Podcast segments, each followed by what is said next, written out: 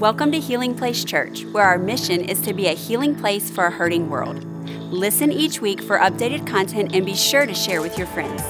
We hope this podcast is a blessing and a resource to you as you pursue God daily. I'm excited to get into the word today. I want to talk today about worship. And I know that might come as a shock from the worship pastor that I want to talk about worship. But I've got this opportunity, and that's just something that God has laid on my heart. Um, and, uh, you know, when I talk about worship, we're going to get into a story in just a few minutes in Luke chapter 7 that I love.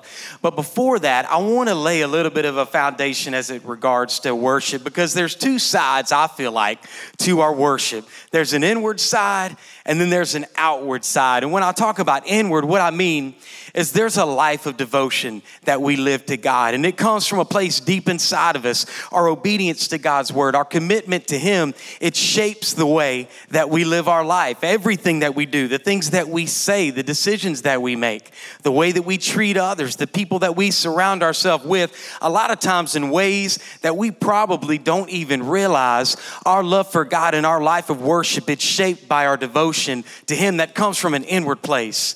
But then it's got to be accompanied by an outward expression of worship, kind of like we did this morning in service where we gathered here and we're just telling God how much we love Him. And hopefully, we're doing that every day where there's just moments that we find where we tell God what He means to us. And so, there's these two sides there's an inward side, but there's also an outward side where we express our love to God. I think about it kind of like I do my marriage. Any of you that are in a marriage, there are things that you do for each other because you're devoted to one another. You know, as a husband, there's things that I do around the house, whether it's cutting the grass grass or fixing something or paying somebody to fix something because I'm not super handy. But, you know, whatever it might look like doing the laundry, cooking dinner, there's things that I do for Danielle, but then she also wants to hear it. You know, you husbands know if it was only just, hey, I do all these things for you, you should know I love you. It's got to be also accompanied by an expression of love where I'm telling her, where physically I'm expressing my love for her. And it's the same way in our walk with God, where there's these two sides to our worship an inward side and an outward side. I want to read to you Romans chapter 12, verses 1, and this is going to kind of set us up. It says, Therefore, I urge you, brothers, in view of God's mercy, to offer your bodies as living sacrifices, holy and pleasing to God. This is your spiritual act of worship. And that's what we're going to talk about today. That's the title of this message, The Act of Worship. And I'm going to use that word act to guide our conversation today. We're going to take that, we're going to make an acronym out of it, and it's going to help us to remember some of the lessons that we learned from this story. But if you would turn your Bibles, Luke chapter 7, I'm going to be reading from verse 36, and this is the story of the woman with the alabaster jar of perfume. Let's read Luke 7 36. It says, One of the Pharisees, and later we're going to see that his name is Simon, so I'm just going to call him that from the jump. But he asked Jesus to have dinner with him. So Jesus went to his home and sat down to eat.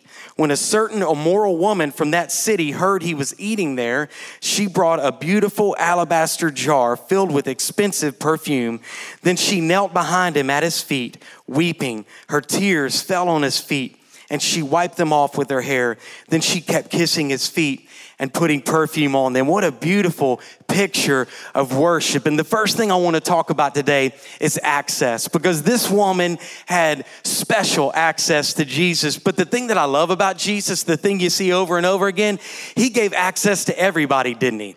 You know, usually the more popular, the more famous, the more influential you get, the harder it is for people to have access to you. But it's the exact opposite with Jesus. He welcomed everyone, didn't he? You know, the disciples were trying to keep people from being able to get to Jesus. And he's saying, No, let the little children come to me. Widows, rich people, poor people, religious leaders would come to him in the middle of the night. You know, everybody was able to come and have access to Jesus. But this woman in particular, she's kind of the last person that you would expect to have access because of the setting of this story for one.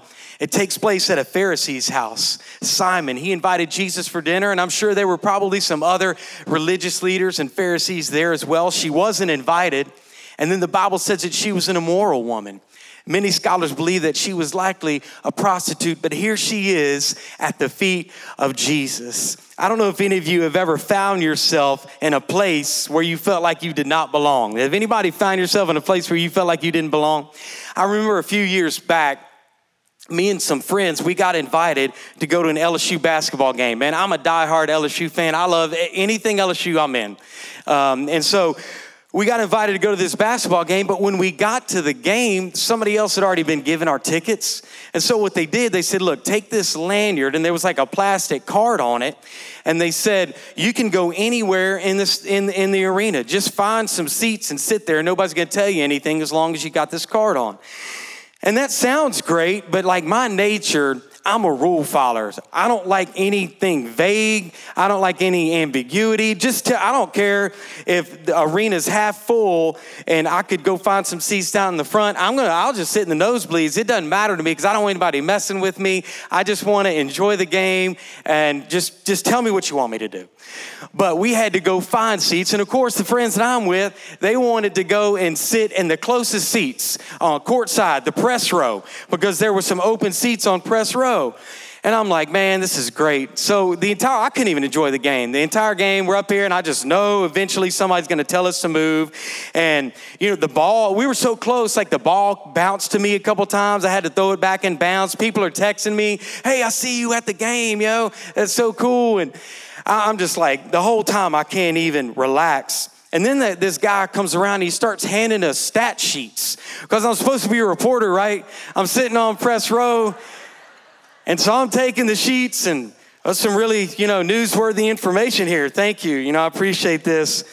Oh man. And so second half, I thought I was good. You know, I thought I was in the clear.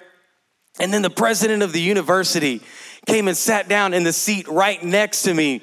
I was like, man, you gotta be kidding. I'm gonna get kicked out by like the, the main dude here, like the big guy is about to kick me out this place, and everybody's gonna see it because they're seeing me on TV. Um, but he never said a word to me. I just knew he was going to be like, hey, what publication are you with? And I couldn't lie. I work at a church. Don't lie anyway, but I work at a church. It wouldn't have been good to lie to the man. But he never said a word. You know why? Because I had the credentials, I had the permission to be there. And I want to encourage you today, as believers, we have permission, we have the credentials, we have access. It's the blood of Jesus that gives us access to God's presence. Hebrews chapter 4 says that we can come boldly before God's throne of grace. When God looks at us because of what Jesus has done for us, God, He doesn't see our faults and our failures. He sees a son, He sees a daughter because of the blood of Jesus that covers us. We don't have to have shame or guilt today. We can come to Jesus without any fear or hesitation. Amen. And because God has given us this access, we've got to use it. Wouldn't it be a shame if we didn't use the access that God has given us?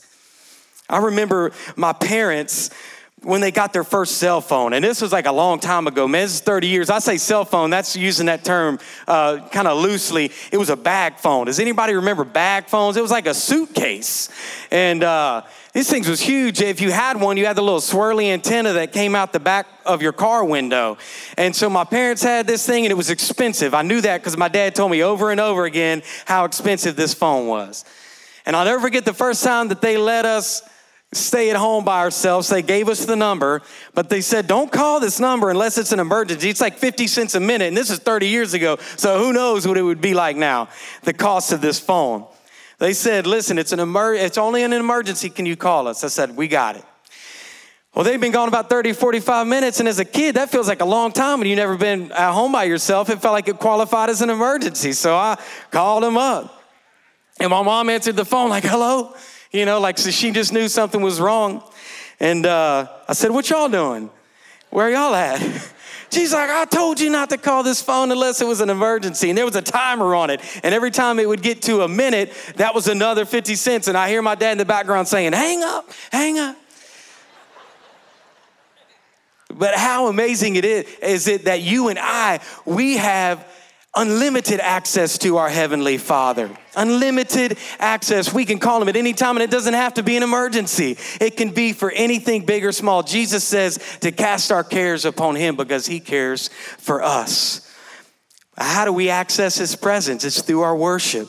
It's through our worship. Psalms 22 3 says that God inhabits the praises of His people. When our praise goes up, his presence comes down, and it doesn't matter where you might be. If you're in your car going down the road, you can access God's presence. You start worshiping Him, He'll invade that space. If you're at home, my wife Danielle, she likes to put her AirPods in while she does stuff around the house, and she'll just be worshiping. God will meet you right there in that space. His access is always available to us. The next thing I want to talk about is cost. You know, this woman, she didn't just bring any offering, she brought the best. It says that she brought a beautiful alabaster jar filled with expensive, rare perfume. You know, many, many scholars believe that this perfume was likely equal to a year's wages for this woman. And you have to understand in this time, in this culture, they didn't have banks. You know, there wasn't like a, a savings account where you could put your money or a safety deposit box where you could put your, your valuables or your treasure. This likely represented everything that this woman had to her name. And what does she do with it? She pours it out lavishly on Jesus' feet. What a beautiful, incredible act of worship. You know, what does that say about her in that moment? It said, Jesus, you're my everything. I don't have anything else but you. I'm not packing a parachute. There's no plan B. All my eggs are in your, ba- in your basket. God, you are everything to me. And you got to remember, you know, when, when she pours this out, when I think about this offering of worship that this woman gave to Jesus, it challenges me, right? Just how extraordinary it was because I say, if she did that, then man, what is my offering of worship costing me?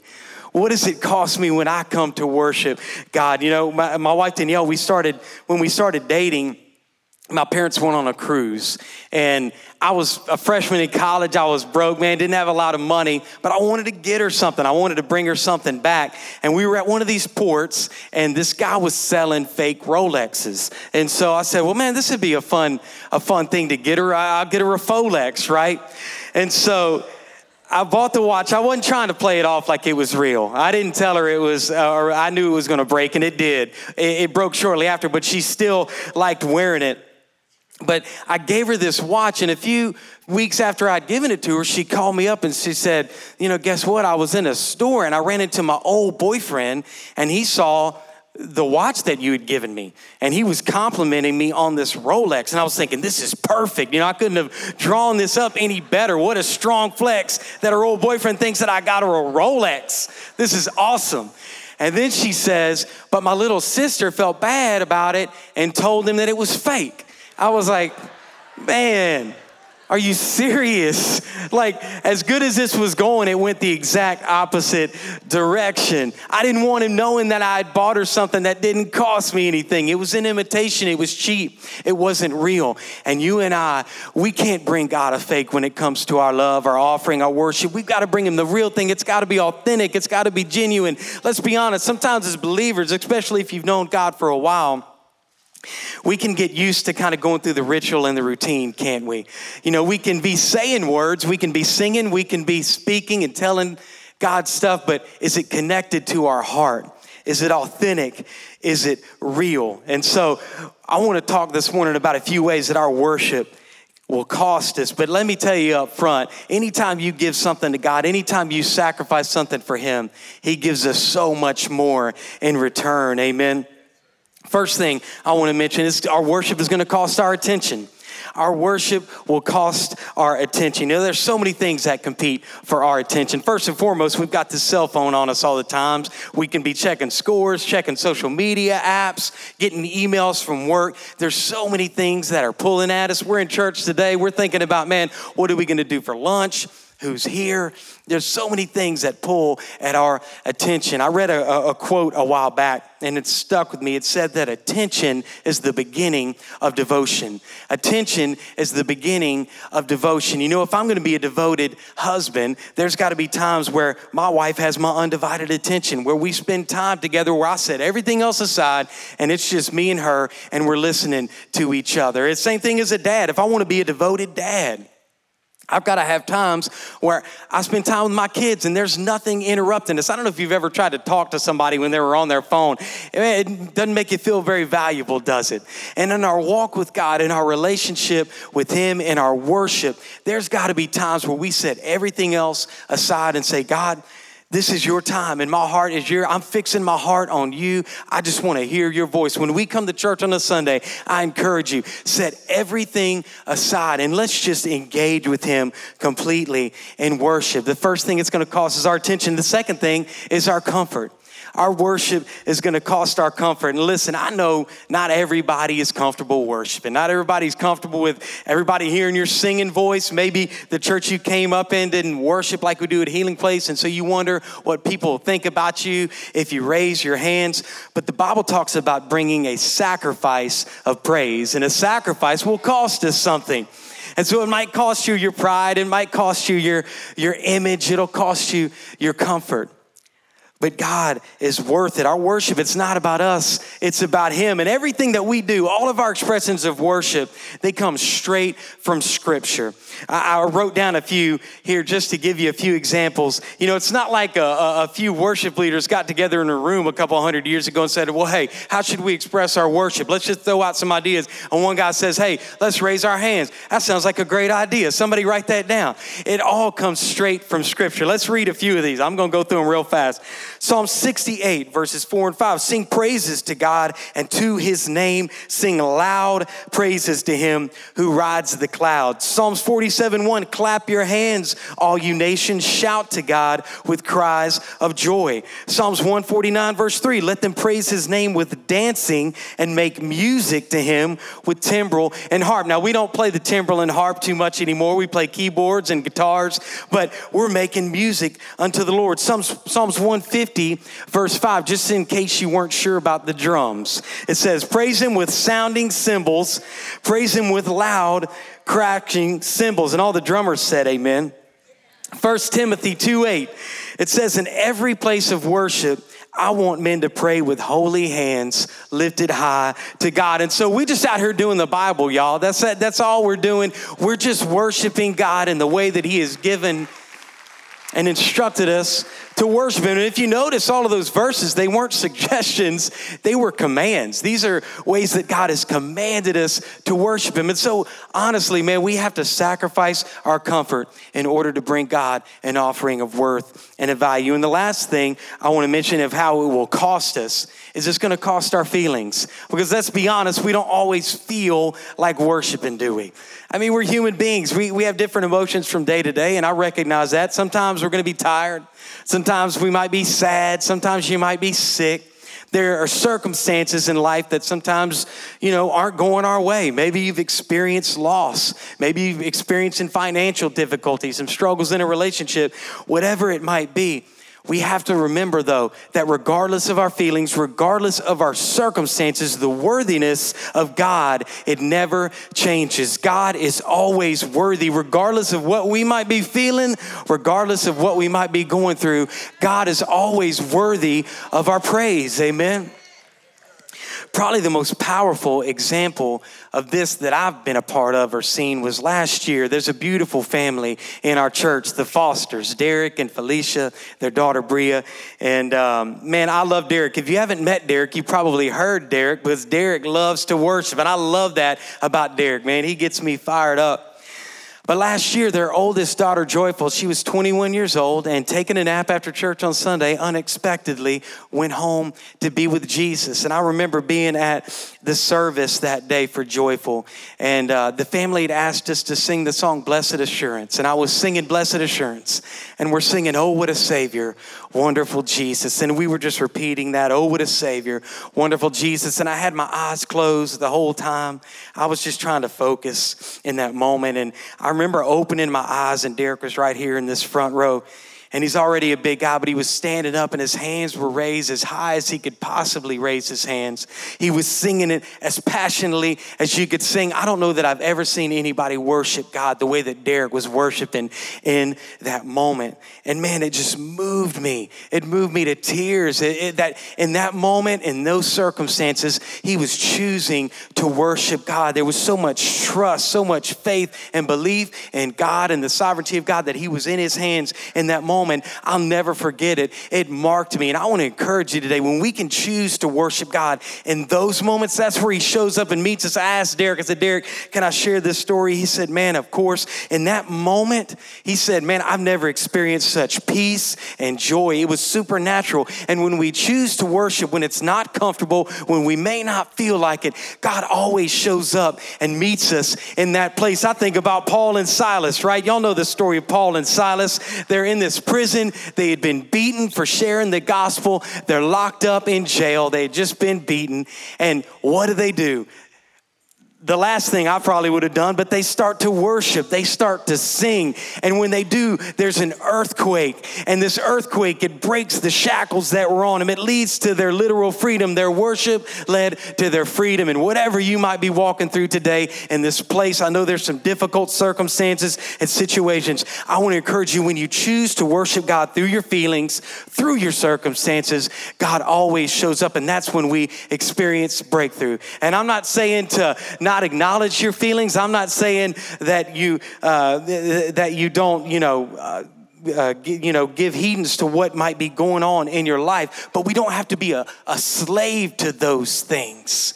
We don't have to be a slave to it. When we worship God and exalt Him above our problems, above our situations, it changes our perspective. And even if our circumstances don't change, our perspective does. Amen. Let's keep reading. One more point we want to get to today.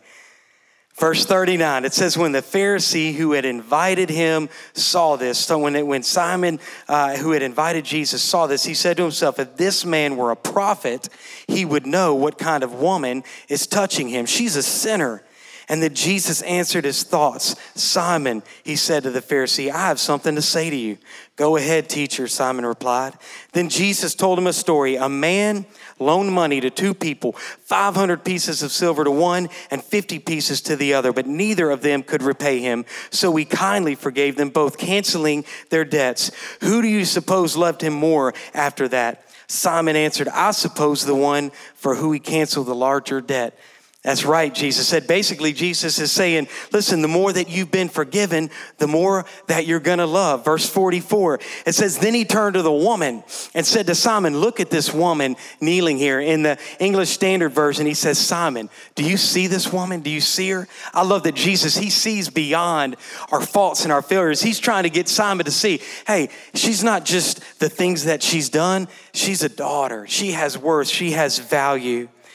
Verse 44, it says, When I entered your house, you didn't offer me water to wash the dust from my feet, but she has washed them with her tears and wiped them with her hair. You didn't greet me with a kiss, but from the time I first came in, she has not stopped kissing my feet. You neglected the courtesy of olive oil to anoint my head, but she has anointed my feet with rare perfume. I tell you, her sins, and they are many, have been forgiven so she has shown me much love. But a person who is forgiven little shows only little love. And then Jesus said to the woman, Your sins are forgiven. The men at the table said among themselves, Who is this man that he goes around forgiving sins? And Jesus said, to the woman, Your faith has saved you.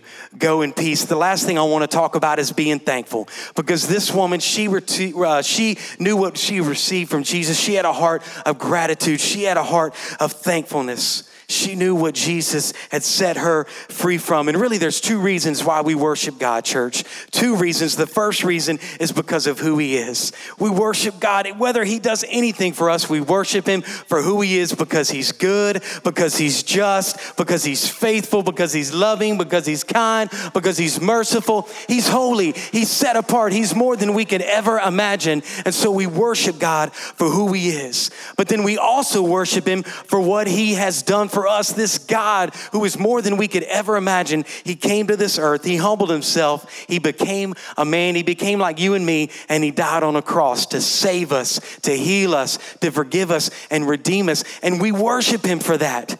We've got to hold tightly and closely to the things that God has done for us. And I want you to remember this statement today. Carry this with you. Our expression of worship is shaped by our experience. Our expression of worship, it must be shaped by our experience. What I mean by that is the things that God has done for us, we've got to worship Him from that place. It shapes the way that we love Him and that we worship Him, the things that He's brought us out of. This woman had an extraordinary act of worship because she received extraordinary extraordinary forgiveness. Amen.